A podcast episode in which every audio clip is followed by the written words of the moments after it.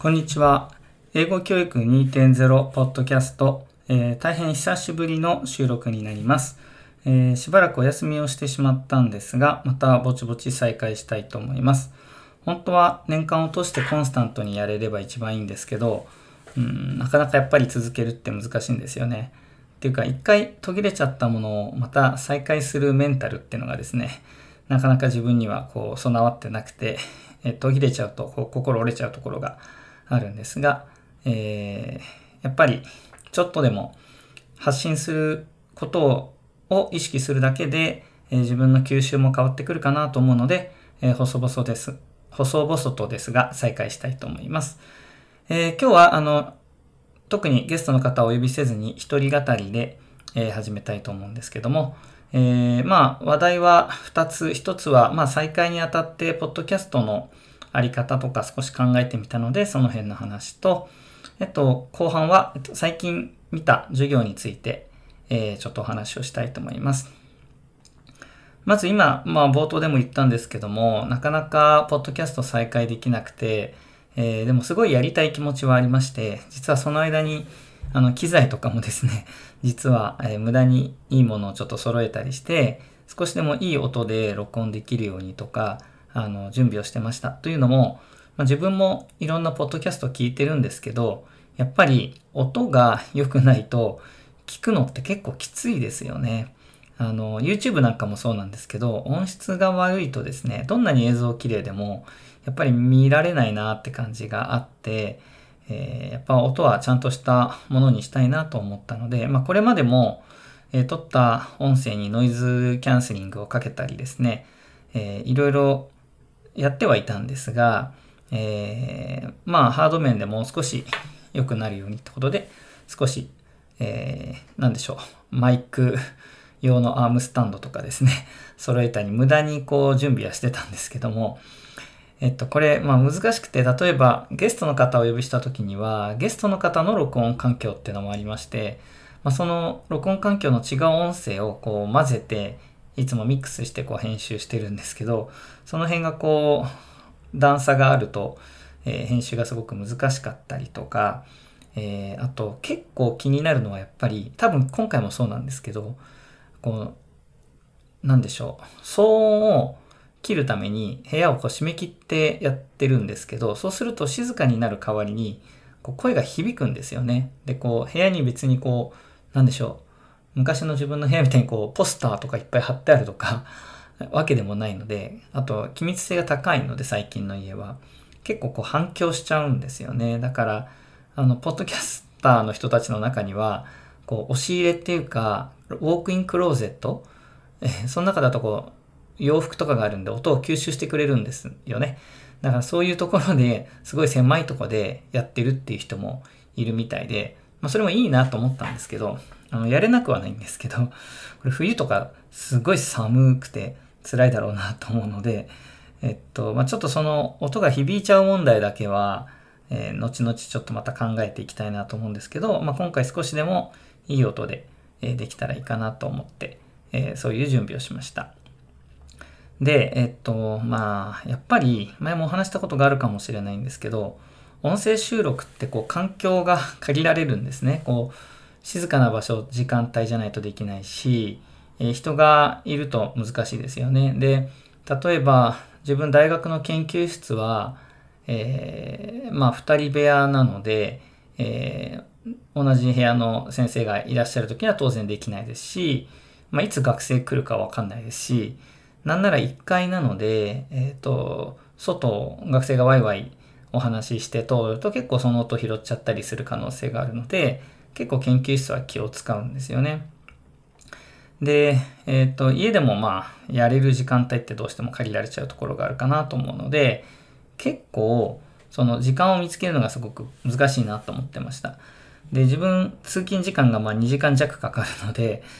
あの、移動時間とか余計な時間は結構あるんですけど、さすがに移動時間に収録はできないじゃないですか。まあ、ブログを書くみたいに、文字入力であれば、まあ、席座れたりすればできるものもあるんですけど、まあ、音声コンテンツの場合は、まあ、そういう部分がすごく難しいなと思ってて、うんまあ、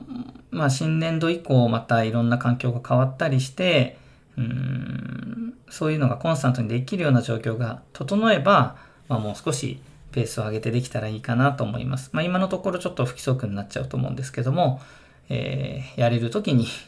やるという形で、もちろんまたゲストをお呼びしての回もやりたいと思いますので、よろしくお願いします。で、前にちょっとやってたんですけど、まあ皆さんから質問いただいて、その質問に答える形式結構良かったなと思ってて、あの何を話そうかなってのを、まあ、考えなくて済むっていうと変なんですけど、皆さんの関心に基づいてできるので、またちょっとそれは再開したいなと。前にいただいた、えー、ものでまだ消化しきれてないものもあるんですけど、ちょっと時間が経っちゃってますので、仕切り直しというか、まあ、今の皆さんの関心を拾いたいなと思うので、えっと、まあ、メールの方にも、その質問を受け付けるフォームの方を載せておきますので、もし何か質問とかお困りのことがあったら、書いていただけたら、それについて、え、話していけたらと思っています。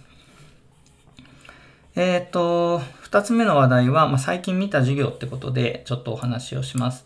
えー、秋はですね、えっ、と、研究授業の季節で、えっ、と、いろんなとこで授業が公開されていて、で、しばらくはコロナ禍にあって、え、公開っていうのがなかなか難しい状況があったんですけども、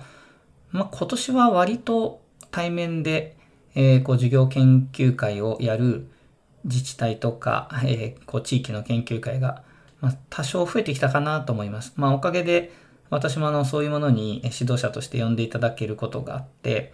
えー、今年も何箇所かあのお呼びいただいて見てきました。で、その中の一つ、まあ、東京のある地区の中学校の授業を見てきたんですけども、まあ、今月の11月の頭ぐらいに、えー、見てきました。10年目の先生が、えっと、if3 年生ですね、新しく入ってきた、えっと、家庭法の if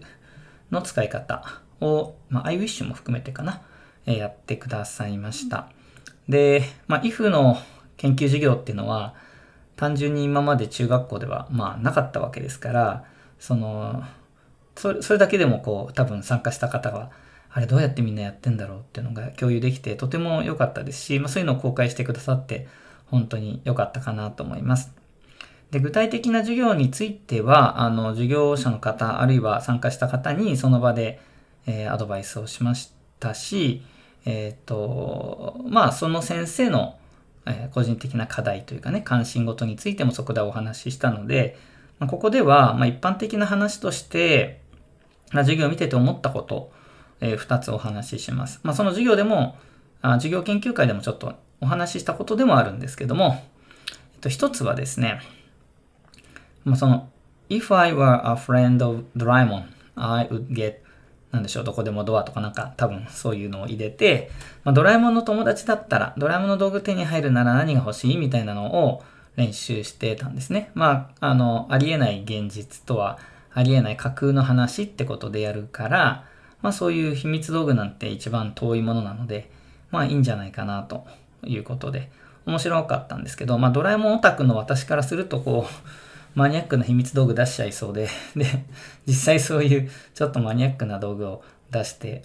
えー、おーとなりつつ、でもどんな道具かみんなわかんなくてざわざわみたいな、まあそういう子も生徒でいて わかる気がしたんですけど、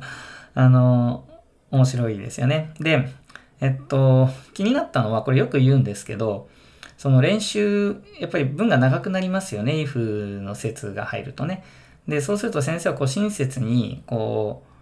ワークシートだったり、黒板にこうヒントを書くんですけど、それがですね、if I were ニョロニョロ みたいな感じでこう、if I were が書いてあるわけですよね。で、そのニョロニョロのとこに、あ、friend of Doraemon とか、まあいろいろ入れる練習がやるんですけど、これとっても親切でいいかなとは思うんですが、この練習だけをやってると、いつその if I were を言えるようになるんだろうと。その見ないで if I were を言えるようになるにはどうしたらいいんだろうっていうところが解決しないよなって思うんですね。まあ、これはその昔からその口頭練習するときにワークシートに英文書いちゃうと、その、ただひたすら見ちゃうからダメだよねみたいなアドバイスは、私もその初任の頃先輩からいただいてそうだよなと。だからよくそのワークシート持たせて会話活動やる先生もいらっしゃると思うんですけど、ワークシートにはその英文そのものは書かないとか、例えばね、ワークシートは記録用紙ってことにして、英文は黒板に書いとくとか。で、まあ、私なんかよくやったのは、最初のうちはあるんだけど、だんだんこう、黒板で消していく、ランダムにこう、バッと消していくみたいな感じで、最終的には見ないで、えー、言えるようにしようね、みたいな、あの、橋渡しをしたこともあります。まあ、いずれにしても、その、見ながら言うだけじゃダメですし、で、穴埋めにするにしても、その if I were の方が覚えてほしいんじゃないかなって思うので、まあ、見せるにしても逆がいいんじゃないかなと。A friend of Doraemon を黒板とかワークシートに書いといて、if I were を、もちろんそれやる前に多分たくさん口頭練習するはずなので、えー、言えるようにした上で、じゃあその内容語というかね、キーワードだけそこにうまく当てはめて言えるかなみたいな練習をさせた方が、if I were の練習になるんじゃないのっていうのはすごく思ったんですね。なので、まあ、あの、その話はまさにしたんですけども、これど、この家庭法に限らずですけど、文法の、えー、口頭練習、パターンプラクティス的なものの中で、えっと、ずっとその、えー、穴埋めばっかりさせちゃうっていうか、フレームワークを見せっぱなしにするっていうのはやっぱり、うん、良くないかなと思ったので、えー、その辺はまあ、その、新しい指導色がどうのこうのではなく、え、多分、古くて 新しいというか、新しくもないか、昔からあるあの課題なのかなっていうのはすごく感じました。二つ目は、えっと、これあの目的場面状況のいわゆる目的にあたると思うんですけど、まあ、目的の設定って難しいよねというお話です。えー、その授業では最後、その生徒同士があの、自分が何の道具が欲しいかってことと、で、なんでそれ欲しいのか、つまりな、それで何すんの？みたいなことを、えー、こう、意見交換するみたいなことが、まあ、授業のゴールになってたんですね。で、えっと、それが、まあ、その授業はですね、if の導入してから使用する、練習する回だったので、まあ、例えば評価の観点で言えば知識技能だと思うので、まあぶっちゃけその目的とかいらないと思うんですよ。だからまあ今言ったぐらいのラフなあのコミュニケーション場面の設定で全然いいかなって気は個人的にはするんですけど、じゃあ例えばこの次の授業でどうするかとか、この単元の終わりの頃にその思考判断的なものを、えー、組み込んで、えー、タスクとかかあの練習を組み込むあの設定するとしたらどんなことをやるかなって言った時に意外とそれ難しいよねっていう話をしました。で、結局今言ったことと同じようなことを最終ゴールにしちゃう例がすごく多いような気がするんですね。その友達同士で、えー、欲しい秘密道具とその理由が伝え合えるとか。で、伝え合えるっていうのは目標なんだろうかってことなんですね。目的か。えどういうことかっていうと、なんで 伝え合う必要があるのってところが、あの、わからないからなんですね。その、まあ、授業だからなわけです。英語の授業だから、まあ、伝え合ってみろよっていうことで、うん、伝え合ってみようってことで、まあ、それはそれで面白いですし、えー、人によって価値観が違うことが垣間見れたりして、十分コミュニケーションの一つだとは思うんですね。だけど、うーん、なんていうのかな。刺激よ、よりたくさんいろんな人に聞いてみたいと思ったりとか、聞いたもの、何の聞いたものを使って何かをするみたいな、本当にその後の活動とか目的が何もないので、えー、英語の授業に関心があればやってみたいってきっと思うとは思うんですけど、うん、みんなをこう駆り立てるこう動機づけにはならないような気がするんですよね。で、まあじゃあどうしたらいいかってことなんですけど、でもこの辺って正直あのモンカーが出している評価のためのあの、ガイドブックみたいなやつですね。黄色っぽい表紙の。あれを見ても、なんかそのぐらいの例しか載ってないんですよね。その、うん、伝え合うみたいな。え、なんで伝え合う必要があるの？みたいなところは全然、あの、設定がされてないので、まあ、この辺は、まあ、確かに、その、先生次第だし、生徒次第だと思うし、先生と生徒のその関係性次第、どういう生徒に、どういう先生が教えるか次第なので、まあ、まさに現場が工夫するとこなんだろうなと。門下にその面白い例を期待するのは、まあ、そもそも無理筋な気がするんですね。というのは、すごく個人的なことだったり、だからこそ面白いみたいなことがあるからです。で、えっと、例えば、じゃあ、まあ、そもそもまあどういうふうに考えればいいかって時に、実際それあの、授業研究会でも、あの会場にいらっしゃった先生方に、ちょっとじゃあどういう目的設定できそうってことを考えてもらったんですね。でもやっぱりそこで共有してても難しいなってのすごく感じました。私の方でいくつかお話したのは、その、まあ、文法の機能が伝わるような、えー、活動を設定したら面白いんじゃないかってことで、例えば、その仮定法が言えると何ができるようになるのかってことなんですよね。で、仮定法が言えると、例えば、まあ、アドバイスをする。if I were you みたいなやつですね。もし私があなたなら、こうなけどってことが言える。でもそもそも人ってどういう時アドバイスするんだろう。例えば、占い師があなたこうだぞとか、こうした方がいいみたいなことを言うのか。カウンセラー、でもカウンセラーさんはそんな決めつけたようなことを言わないよなとか、まあ現実的には思いますけど、でもまあまあ、なんかカウンセラーごっこ的な ことをするんであれば、こうした方がいいですよ。私ならこうしますね。みたいなことを言うみたいな場面設定はできるかもしれない。そういうことをやることで、if のこう機能というか役割みたいなものが見えてくる。ただ架空のことを言うことが機能じゃないと思うんですよね。あるいは意見を表明するマニフェスト的なことを言うっていう。でも、これだから町長選挙とか、選挙みたいなのを想像したんですけど、生徒会選挙とか。でも、実現不可能なことを言ってるってことになっちゃうかな、家庭法だとって思うとちょっと難しいんですけど、まあ、そうですね。だから、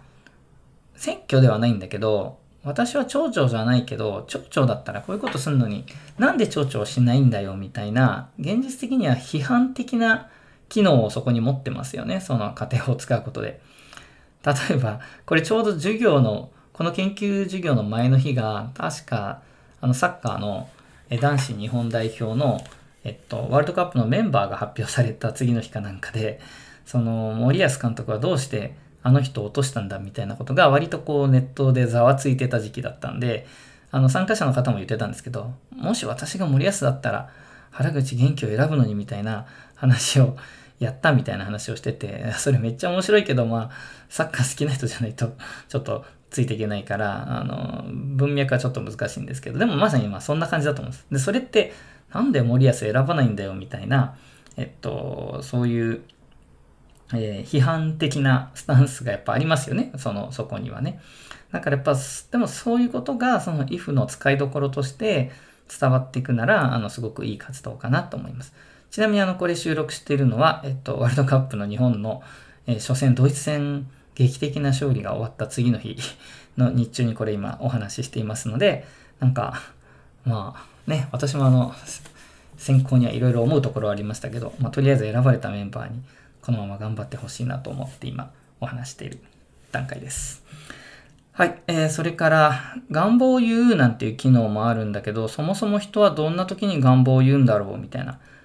ことがあるんですね。例えば、それってつまり、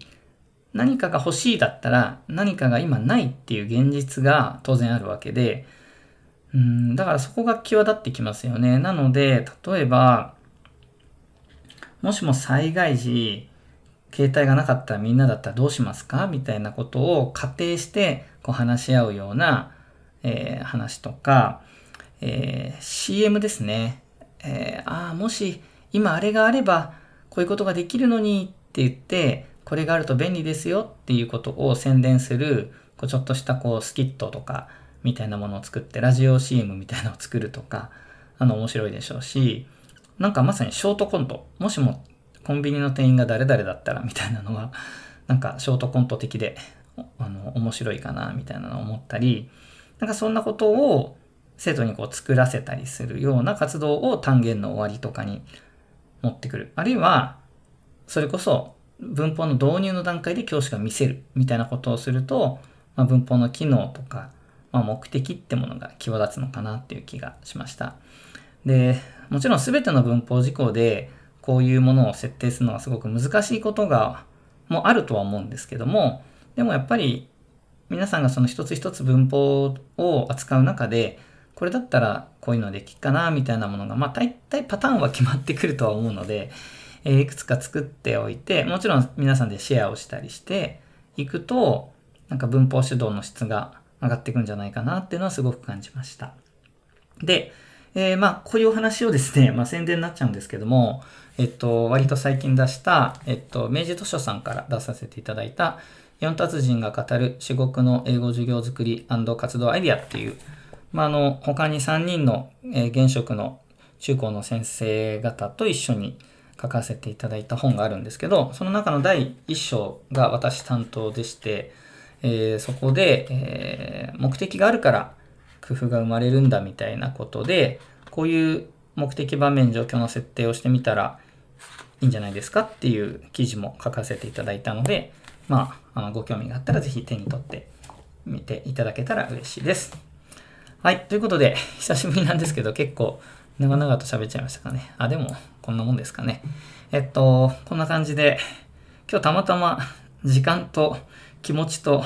機械といろんな条件が整ったので、えー、録音できたんですけど、次ちょっといつになるかわかりませんが、えー、すごくすぐかもしれないし、また1ヶ月ぐらい空くかもしれませんけど、えー、細々とあの配信したいなと思いますので、よろしくお願いします。えー、以上、アンフィールドロードでした。えー、またお会いしましょう。ありがとうございました。